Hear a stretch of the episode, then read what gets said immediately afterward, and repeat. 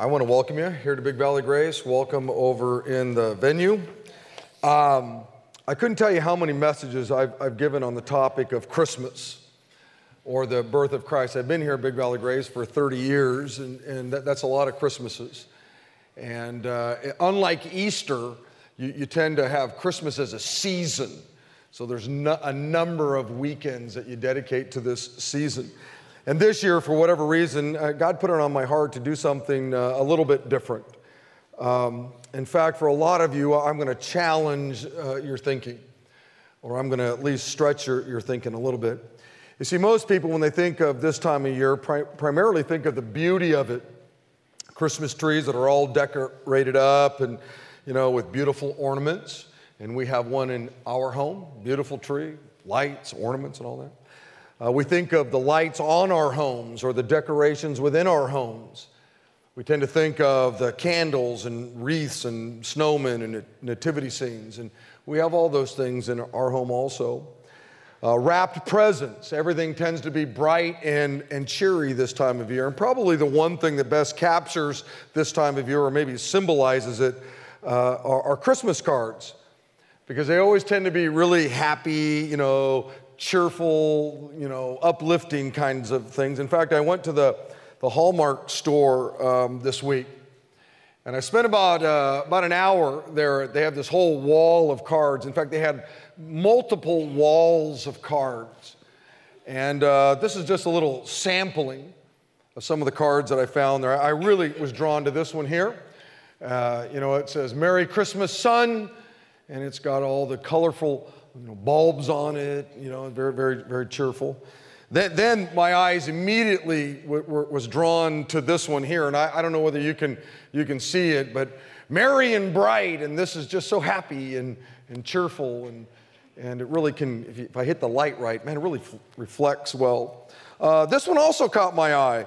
Beautiful uh, Christmas tree.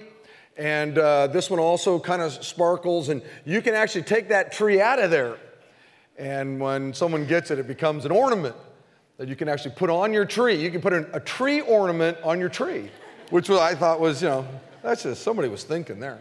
Um, and then, and, then, and then, then, there's this card right here the, the reason for the season, you know, is Jesus. And, and, and like I said, I'm going to challenge your thinking as it relates to, to, to, to that.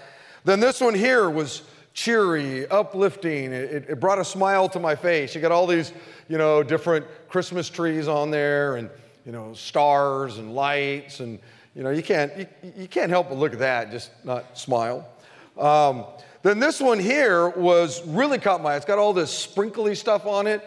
And, um, and the thing about these sprinkly cards is it's now all over my Bible and my clothes. And, and the, the, the, sprinkly stuff is the gift that keeps on giving. You can't, you, you can't get it off of anything. It'll be on my Bible and clothes for, for, for next year, but it certainly is happy looking. Uh, oh, this one here immediately caught my eye. Uh, joy, joy, joy. I mean, that just looks happy. That just, nothing says happy like a little dog guy up in the corner. You know, um, this one was very sentimental. It, uh, you know, you've got the snow falling and, and the snowman guy there in the, in, in the corner, kind of a thing, and the Christmas tree underneath the little thing there. This was my favorite one. Uh, this one to me was very dramatic, and I just thought it was really, really beautiful. And it's uh, got that great image on it of Mary and, and Joseph and all of that. Uh, this one here, you got to be Mary when you see it because it says Mary. what, what, do you, what do you do with that one? I mean, it's happy, it's red and shiny and, and all that. Um, then, then there was this one. This one caught my eye um, for a number of reasons. Uh, it's happy. It says Christmas is the, uh, is the time to celebrate all the people who make us feel happy and loved. And I thought, really? And then you open it up, it says celebrating Christmas, celebrating you. And I went, really? It's happy. It's got that happy font, colorful. Celebrating you. Anyway. Um, but none of these cards here, and, and, and, you know, Hallmark's got a bazillion car- cards in it, and, and uh, we've received a lot of cards that, tend to be very happy and cheerful and all that kind of stuff, but, but they, they don't really capture the real reason for the season. You see, there's also a, another side of Christmas. It's the ugly side of Christmas. Um, Luther called it the dark side of, of, of Christmas. Uh, and I'm not talking about the fact that in America we've so commercialized Christmas that you can hardly recognize it anymore. Okay? That's dark. What's happened in our country is, is very dark. Um, and your pastor has done all that he can this Christmas season to express to you um, just how messed up I think we as believers have, have warped Christmas. I mean, it's just, just unbelievable. And as dark as that is, I'm going to talk about something that's even darker. I'm not even talking about the, the, the, fact that people have literally beaten each other up to get the last present they wanted at some stores. They've literally, you know, acted like animals. That's dark, but I have something much darker. I was reading where uh, a gal was at a, a store like a Target or whatever it was, and she was there Christmas shopping, and she wanted to get um, a set of sheets that she could give out for a Christmas gift. And uh, as she was heading towards this, you know, pile of sheets, it was the last one, and somebody else got there before she did. And, and, and that kind of that, that's kind of how it works. Somebody got there before she did, and they were going to take these Christmas or these sheets that she was going to give away for Christmas present. Well, she has a, had a taser on her, and the taser, you know, was used in case someone was going to steal her purse or rape her or something like that. But, but it was Christmas season. And she had some sheets that she needed to give to somebody as a Christmas gift. And so she takes the taser out, you know, boom, the person fell over and is foaming at the mouth or whatever you do when you're tased. And she got the Christmas gift. Praise the Lord. It's just because, you know, we're, we're celebrating you. I tasered someone to get that gift. And I'm happy about how I've turned out. That's dark, but I'm, I'm not talking about that. I'm not even talking about the fact that there seems to be an all out attack to rid our culture of this special day. And we've really seen it ramped up um, this year. And if you were to go to New York, and ever been to uh, you know the middle of, of, of, town there you know times square they have all these ginormous jumbotrons that are running ads you know macy's and saks fifth avenue and they have all these signs that are running uh, there well this year there's this sign that's running there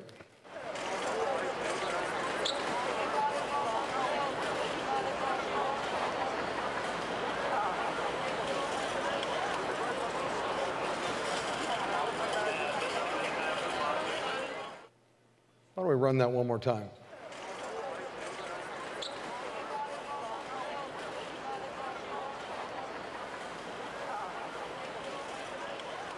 You know, there was a time in all of our lives, my life also, when we were all atheists. We didn't believe in God. And yet, uh, when you got to a season like this, um, I guess you just kind of put it all aside and you were just okay with trees and you were okay with wreaths and presents and lights and all that. Not anymore. Uh, there, there, seems to be an, a very aggressive um, pushback, if you will, to uh, this season. And it's dark. It's, it's a crummy thing, but it's not the darkness that I want to talk about. I'm not even talking about the fact that Jesus was born in a dark, damp, cold, filth ridden, manure filled stable, or the fact that an evil man by the name of Herod, who was king at the time of Jesus' birth, killed or really massacred all the babies in the region because he feared that he might lose his power. That's not the dark side of Christmas. It's dark, but there's something even darker. In fact, I'm, I'm going to share something that is just way, way, way darker, uglier than all these things. You see, lurking behind every beautiful scene on every, you know, beautiful Christmas card, there, there's something wretched. There's something heinous. There's something most of the world doesn't want to admit to or even think about. It's the real reason for the season. It's the reason Jesus Christ had to come and leave the, the beauty of heaven and become a man. And if you really want to have a proper understanding of the beauty and the, the wonder of, of Christmas, You have to have the proper understanding of what the real reason for the season is. Now, I want you to know that it's not my goal to bum you out or to ruin the joy that tends to surround this time of year. Okay? It's actually my, my goal to enhance your joy, to actually create within you a real joy. Um, but as I shared just a moment ago, the Lord has placed on my heart as the pastor of this church, uh, your pastor, that um, somehow um, I have noticed that we, as Christians have somehow been caught up in this vortex of materialism and just whatever, whatever this Christmas season has become. You know, uh, it's a time where we celebrate, you know, family as good as that might be, or you as good as that might be. And somehow we've, we've just gotten, we've gotten sidetracked. And I've spent um, a number of weeks talking about that to the degree where I've received a number of emails from people who, you know, man, you're just Scrooge. And I take that as a compliment. Listen, I already told you I got a tree in my house and we got wreaths on our door and we got nat- nativity scenes and we have pre- presents under our tree and my son and I wouldn't put lights out on our home. There's nothing wrong with all that stuff. Nothing wrong with getting and receiving cards. We, we, we do that. But somehow it has cap- captured the heart of too many followers of Jesus. I, I, I understand atheists putting up boards saying it's not about Christ, it's about family, it's about presents, it's about lights, it's about trees. I get that. I don't lose any sleep over that. But I do lose sleep over it, over my family that someday I'll stand before God and give an account for how I led this church and how I used the influence that I have. And I've just, I've just seen just kind of something crummy that snuck into all of our, our lives, which is why we hand out the three gifts and do all the things that we, we do. And, and here's the deal I don't want to bum anybody out today. Some of you will be bummed out, but that's not my goal. My goal is, is to actually enhance your Christmas to actually enhance the joy that surrounds this incredible moment, the, the, the birth of, of, Christ. So, with all this said, let's read Matthew chapter 1 together. If you have a Bible, you can turn there. If not, I think the verses are inside your program or they'll be up on the, on the, on the Jumbotrons. The Bible says this in verse 18 this is how Jesus the Messiah was born. This is how Jesus the Messiah was born. His mother Mary was engaged to be married to Joseph. But before the marriage took place, while she was still a virgin, if you look up that word virgin in the Greek, it means she was a virgin. she was a virgin. She became pregnant through the power of the Holy Spirit. Joseph, her fiance, was a good man and did not want to disgrace her publicly, so he decided to break the engagement quietly. In that culture, obviously, he knew he wasn't the father, and he wasn't going to make a vow to a gal that would have um, uh, those kinds of morals or that kind of character.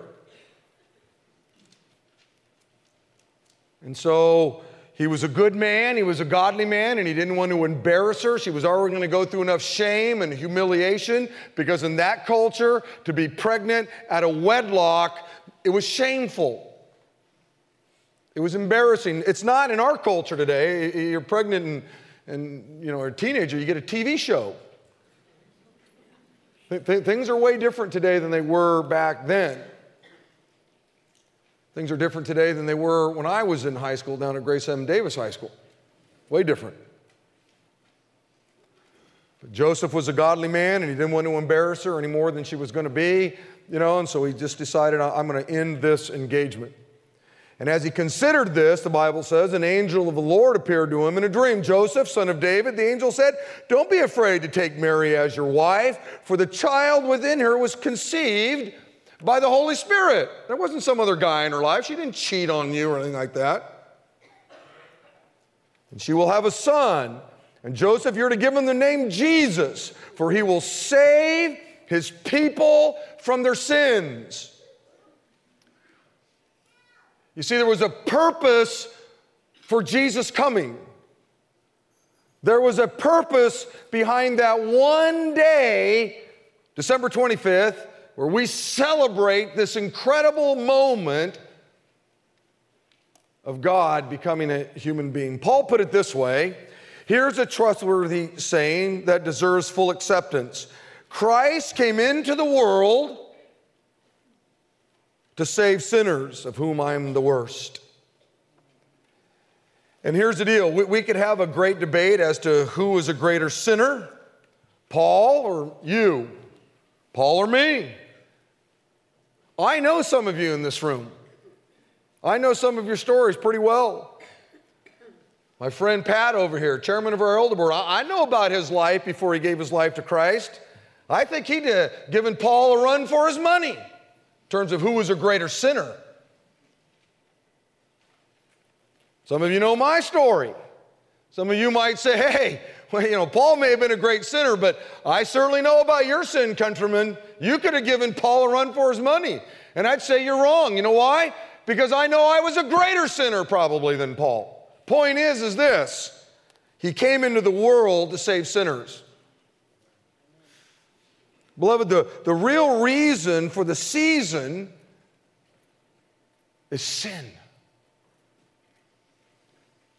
Now, for some of you, whoa, come on. Uh, I already bought my cards.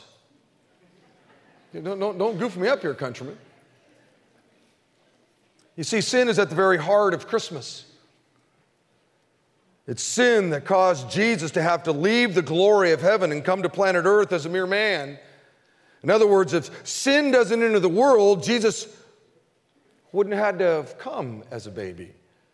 If, G- if sin doesn't enter the world, there would be no such thing as Christmas. If sin doesn't enter the world, we wouldn't need to celebrate the incarnation. Why? Because it never would have happened. But because sin did enter the world, Jesus enters the world. Imagine God the Father, God the Son, God the Holy Spirit living in perfect harmony, perfect unity, perfect love. And it's because of sin that Jesus had to leave that incredible unity and love. It's because of sin that he had to come here one day, 2,000 years ago, to be born. You see, the real beauty of, of Christmas is to have a good understanding of this. You, you see, sin is behind every broken marriage, sin is behind every shattered friendship, sin is behind every argument and disagreement. Sin is behind every evil thought. Sin is behind every evil word. Sin is behind every evil deed. Sin is behind every good deed undone. Sin is behind every good thought unthought of. Sin is behind every good word that goes unsaid. Because of sin, there are tears and pain and war and fighting and anxiety and discord and unrest and fear and worry and sickness and death and famine and earthquake and pollution and anything else that you can think of that mars the planet. But worst of all, sin brought death, physical death to all that have come before us and will bring death to all of us someday.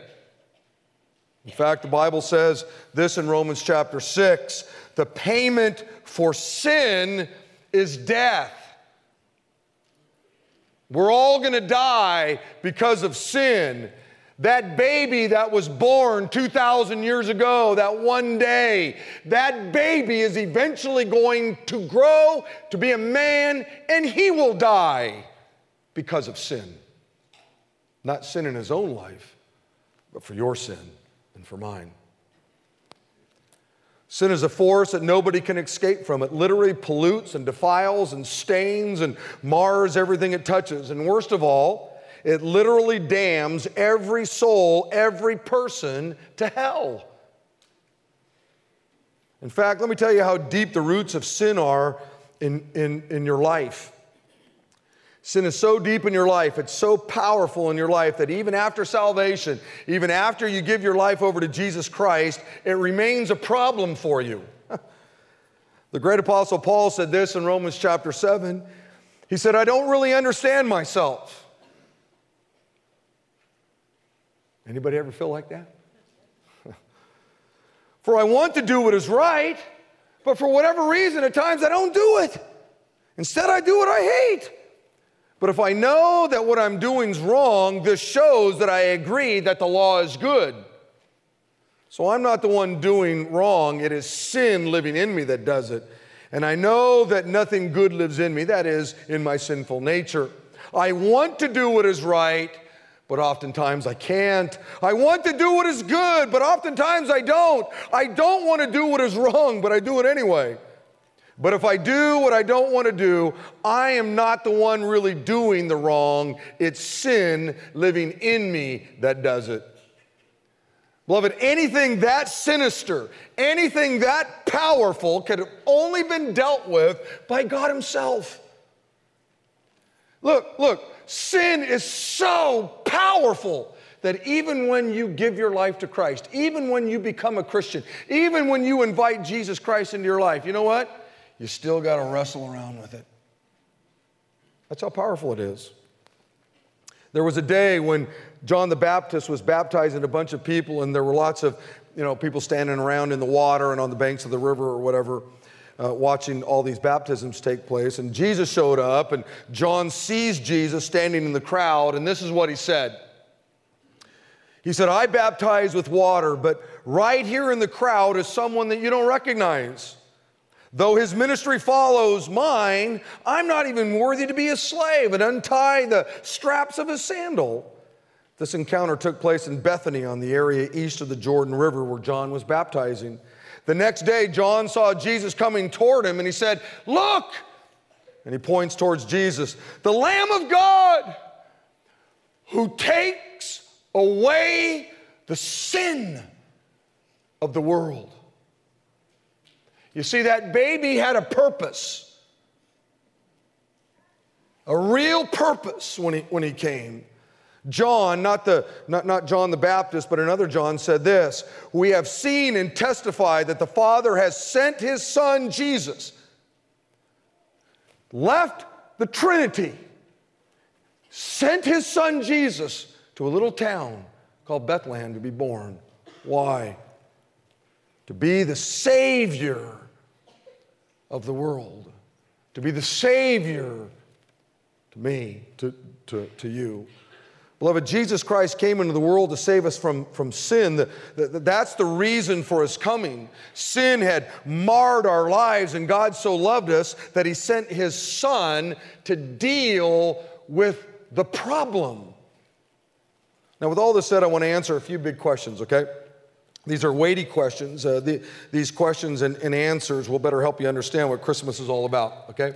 And the first one is this uh, number one, uh, weighty question number one What exactly is sin?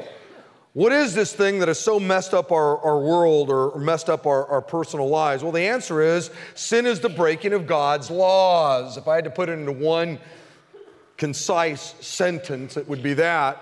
John said this in 1 John chapter uh, 3. He said, The person who sins breaks God's laws.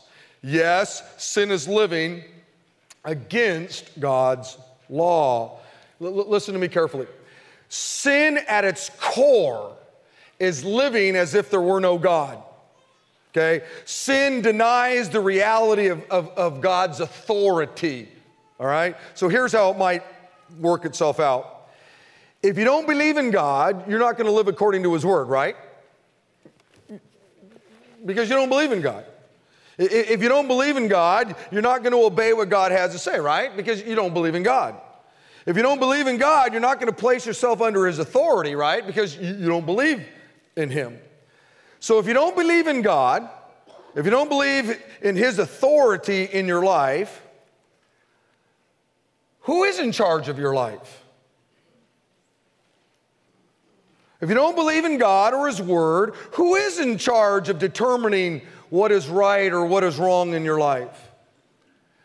If you don't believe in God, who, who is in charge of determining what's moral or what's immoral in your life? If you don't believe in the authority of God or you don't believe in God, who is in charge? Well, well it's obvious, it's you. You're the one who determines what is right or what's wrong or what's moral and immoral. And, and you may do that a number of ways. You may say, hey, listen, I, I, I kind of like some of these things Oprah says, and I think Dr. Phil's got a good point here. And um, some people might say, you know, I think Hitler might have been onto something when it related to the Jews. I, I, I, don't know how you come up with what is right or what is wrong. I don't know how you come up with what is moral or what is immoral if you don't believe in God or the authority of His Word.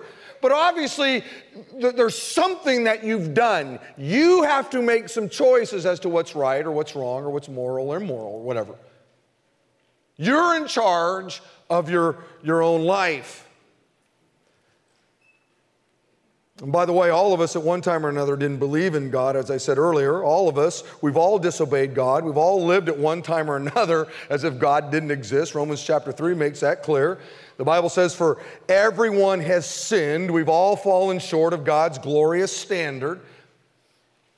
The Bible teaches that sin, the, the breaking of God's laws, entered the world when Adam and Eve disobeyed God. They, they did something that God commanded them not to do, and at that very moment, everything changed. The world became one big civilization of sinners. Like produces like. Adam and Eve decided that they were going to break God's law. God, we're not going to do what you have to say. We're going to make up our own rule, and so we're going to go ahead and eat from that tree you told us not to eat from. And at that moment, the Bible says when Adam sinned, sin entered the world. And Adam and Eve had children, and those children were then born in sin. And those children had children, they were born in sin. And those children had children, they were born in sin, so on and so forth. And a little over 50 years ago, a man by the name of Roderick Neil Countryman Sr married a, a young Italian gal named Marcy Giannotti. And it wasn't long after that that bam, whoo, I was born. And guess what? I was born a sinful person. Like produces like. Ever since the Garden of Eden, that's all we've had is sin. Now, the second weighty question is this What does sin do? In other words, what happens when a person breaks God's laws? Well, the answer sin, the breaking of God's laws, brings the wrath of God upon your life. Romans chapter 1 makes that clear. The wrath of God is being revealed from heaven against all the godlessness and wickedness of men, women, people. Well, what exactly is godlessness? What exactly is wickedness? Well, godlessness simply means living as if God doesn't exist. And beloved, God doesn't like it when you live like that. God doesn't like it when you live as if He doesn't exist. Um, I don't like it as a parent, and I got the feeling all of you that are parents don't like it when your children live as if you don't exist, right, Dad? Hey, if I tell my son, son, you know what, uh, today's the day and is today, you know, he takes the garbage out to the curb. And uh, I, I wouldn't be very happy if he said, you know what, dude, you're an old man. Look at your gray hair, man. You're so out of it. Lame Tommy Bahama shirt you got on. The music you listen to, you're so lame, Dad. You know what? I'm not even going to listen to you. I, and he just kind of blew me off. And he said, You know, I'm going to I'm to live like my dad doesn't even exist. Um, well, son, Let's, let's have a little talk. As uh, the great comedian once said, I brought you into this world, I can take you out. Okay? you see, God doesn't like it when you make the decision that, you know what? I'm going to live like you don't even exist. And by the way, this doesn't necessarily mean you're an atheist. It doesn't mean that you don't believe in God. Many people believe in God, but they live like he doesn't exist. They don't live with God in mind. They don't, they don't live with a, a life that honors God. They don't live with a, a reverence towards God. And when a person lives like there's no God, it always leads to wickedness. In other words, godlessness always comes before wickedness. And by the way, wickedness simply means living without any rules. When a person makes the choice, and it is a choice, to live like there's no God, it always shows up in their lifestyle. And that's true of a nation. If a nation lives like there is no God, it will show up in the conduct of its people. And we're seeing that now. Godlessness always comes before wickedness. Godlessness says, you know what? I'm going to live like you don't exist. And once you make that choice, you get to make up the rules, you see. And all of a sudden, whatever conduct you want becomes okay. And you're a hater if you stand up for God's thoughts on life.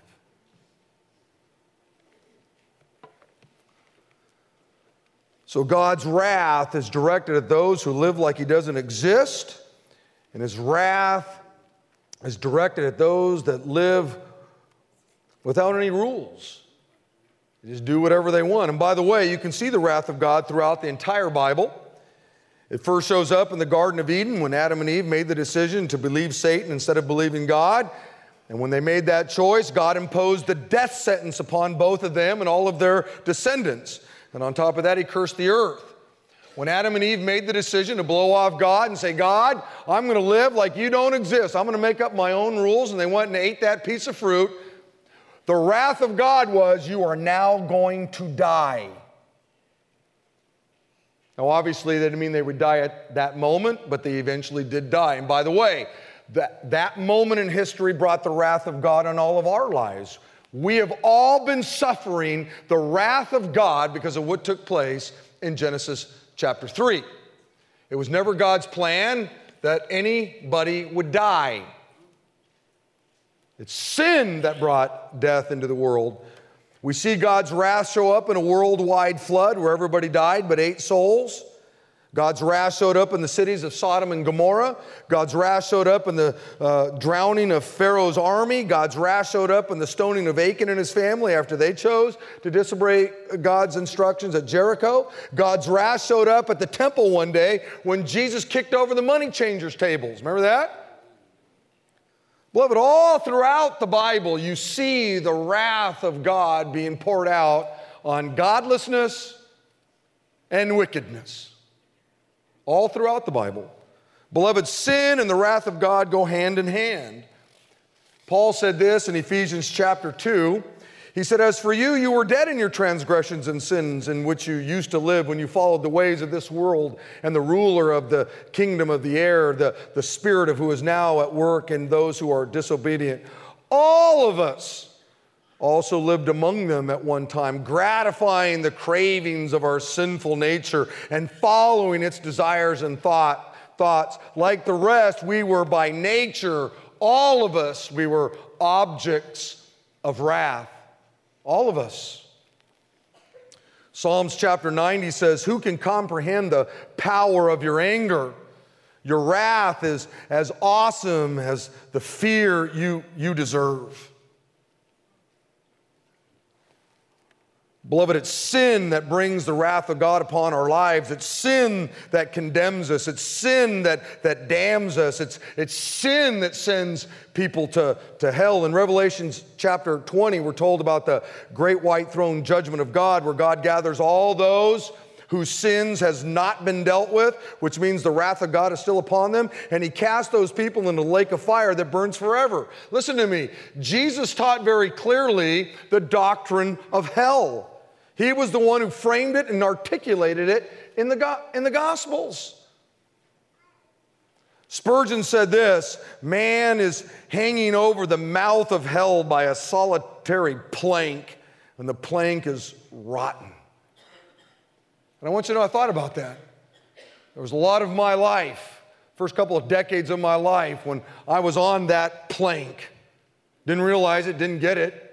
But I was on that plank, and at any moment, that plank, which was rotten, could have given away, given way.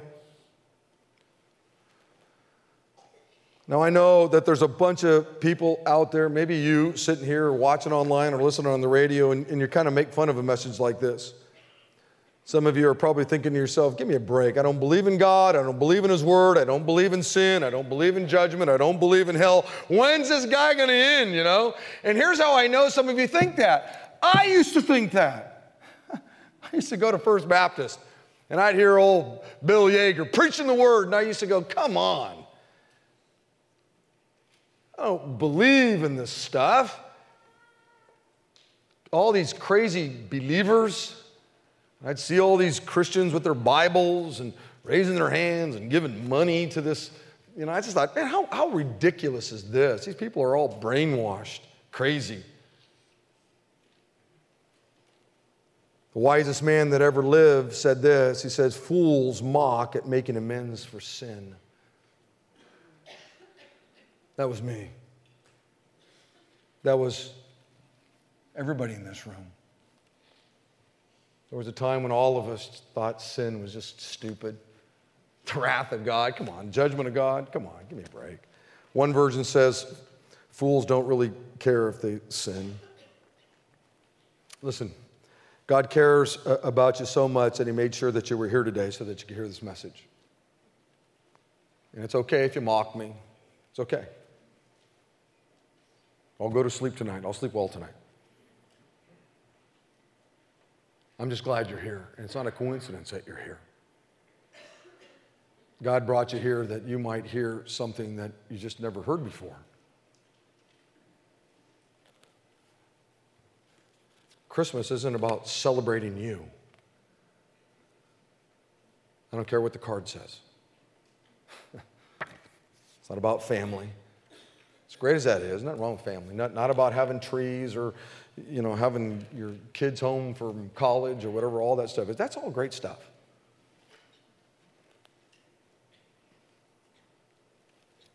The reason why some of you will blow off this message is because you like being in control of your own life. You like being the boss of your own life.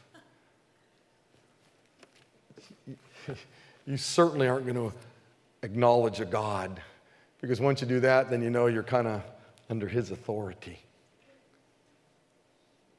And your flesh likes to be in control too much. So, coming out of the darkness into the light, you'd just rather stay in the darkness. I get it. But at least you've heard the message. Weighty question number three How does a person rid themselves of their sin? Here's the answer they can't. You can't. Jeremiah 13 says, Can an Ethiopian change the color of his skin? Can a leopard take away its spots? Neither can you start doing good, for you have always done evil. Beloved, the, the, the, Ethiopian can't do anything about the color of his skin. The leopard can't do anything about the spots that he has. And the great prophet Jeremiah says, Neither can you as a human start doing good when you've always done what is evil. There's nothing you can do to rid yourself of sin, not New Year's resolutions, not self help or self effort, not religion. Sin is humanly incurable.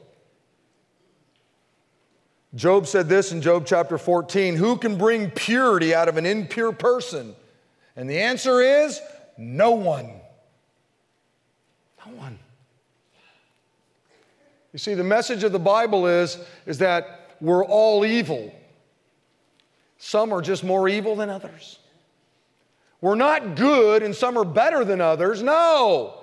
Sin has tainted and marred all our lives. We're all evil. Some are just, you know, more evil than others. Obviously, Hitler was more evil than you. Obviously, Charlie Manson was more evil than you. But we're all evil to some degree.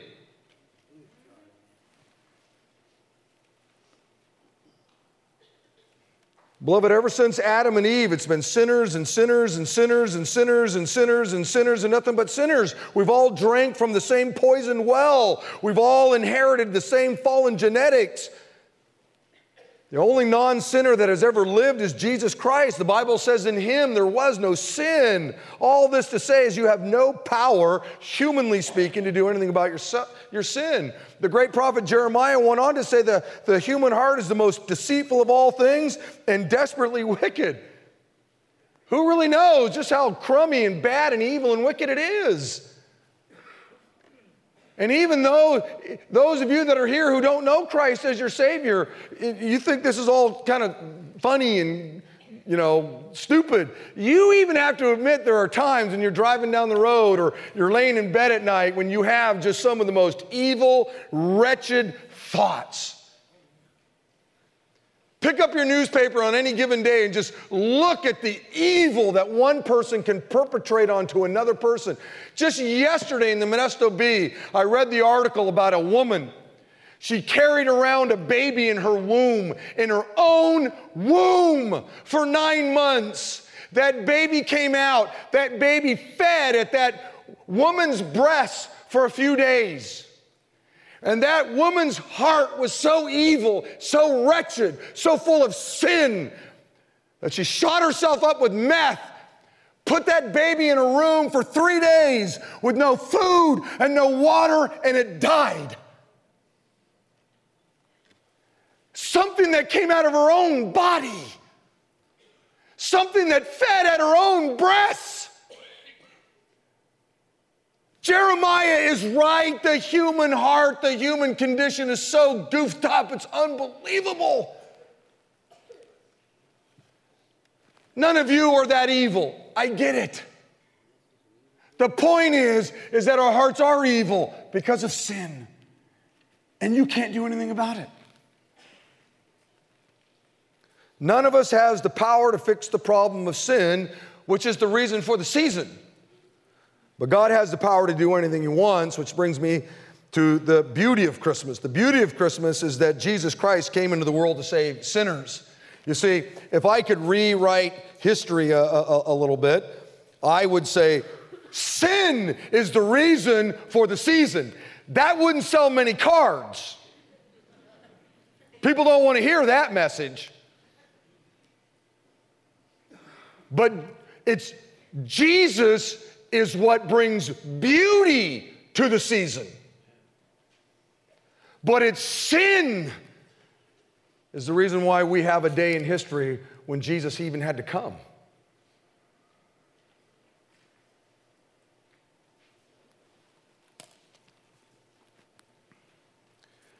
Bible says in Luke chapter 2 today in the town of David a savior has been born for you.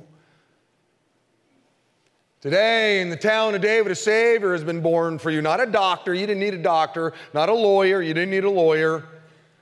Not a coach, you didn't need a coach.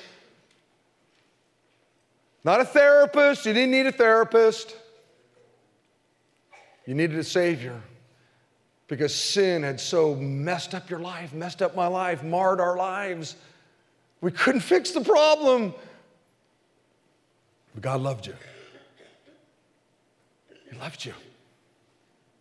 So he sent you a Savior. Jesus said this in Luke chapter 19 For the Son of Man, that's Jesus, came to seek and to save the lost. The lost. That's all of us. See, that baby was born in that little town of, called Bethlehem because he came to seek and to save the lost. We were all lost.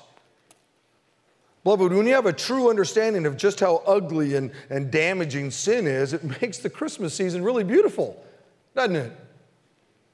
You see, the beauty of Christmas isn't trees and lights and wreaths and ornaments and presents and snow scenes and warm fires and three wise men. The beauty of Christmas is that Jesus Christ came into the world to solve the problem of sin in my life. Unbelievable. See, the beauty of Christmas is that Jesus Christ came. And that's what this season's all about. Nothing wrong with presents, nothing wrong with all that stuff. Like I said, I got it at my house. But if you really want to enhance the joy of this season, is you got to have a proper understanding of why we even have this season. I, I got the feeling if God the Father was standing here right now I don't think he'd say, Man, what a great day it was when I had to send my son down to planet Earth to be born as a mere human to die on a cross. I don't think that would be the highlight of the Father's existence. But he did it because he loves you and he cares about you. He cares about you deeply. In fact, this is what I want you to do. Just over in the venue in here, just for a second, just, just close your eyes, okay? Just, just real quick, just close your eyes.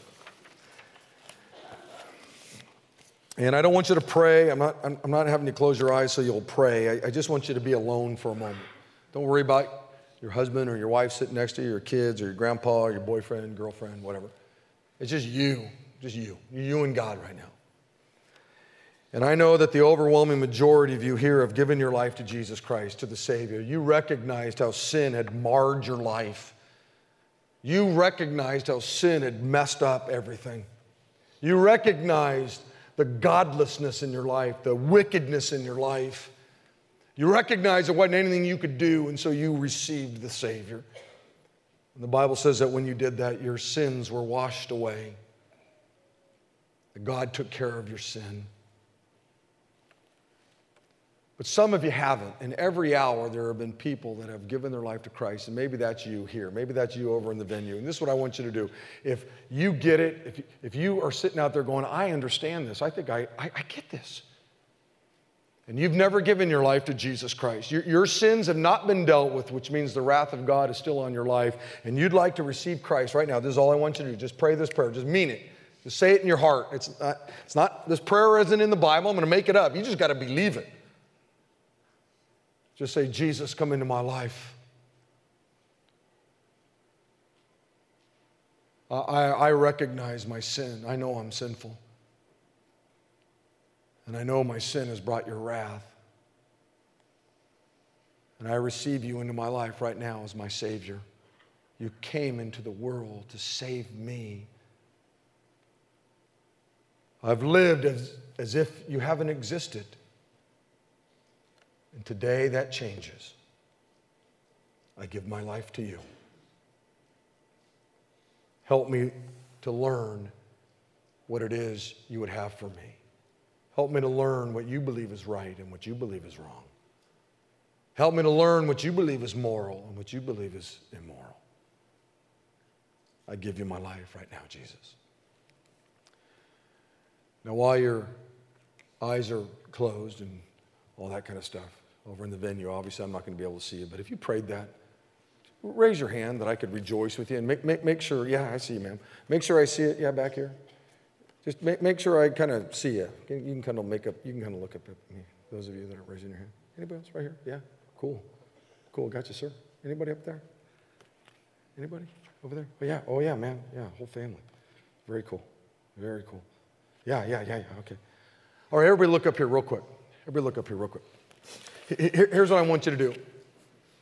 Our host and hostesses are going to come forward. In fact, why don't you do that right now? Just come and get in position, okay? And you've held on to that card, that communication card, and this is all I want you to do.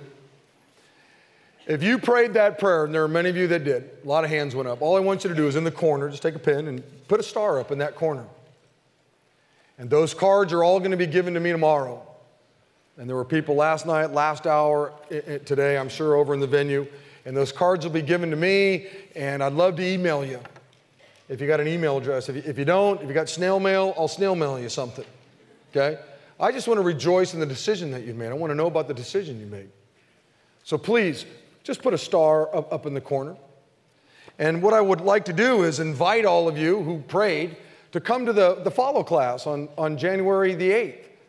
And, and that's where you get to it's one thing to say, God, I'm not going to live as if you don't exist. I believe you do exist. That's a good thing.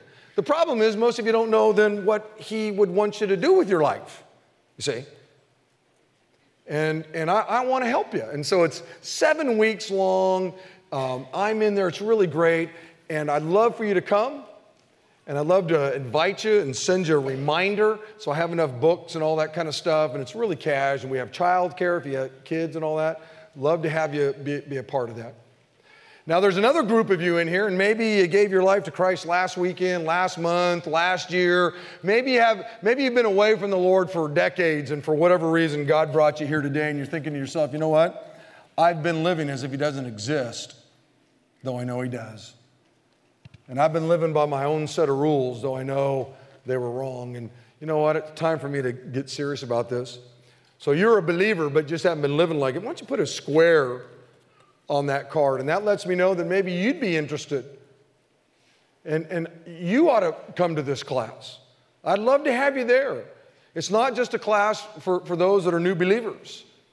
It's a class for, for anybody. Maybe you're here and you took the class last year or whatever, and you're thinking, man, I need to go through it again.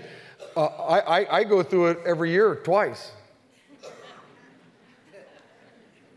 Nothing wrong with going through it again. Nothing wrong with that. We sing some of the same songs over and over again, don't we? It's okay to take some of these things over and over again. Nothing wrong with it. But put a little square in the corner, and this is what I want you to do. Pass those in right now.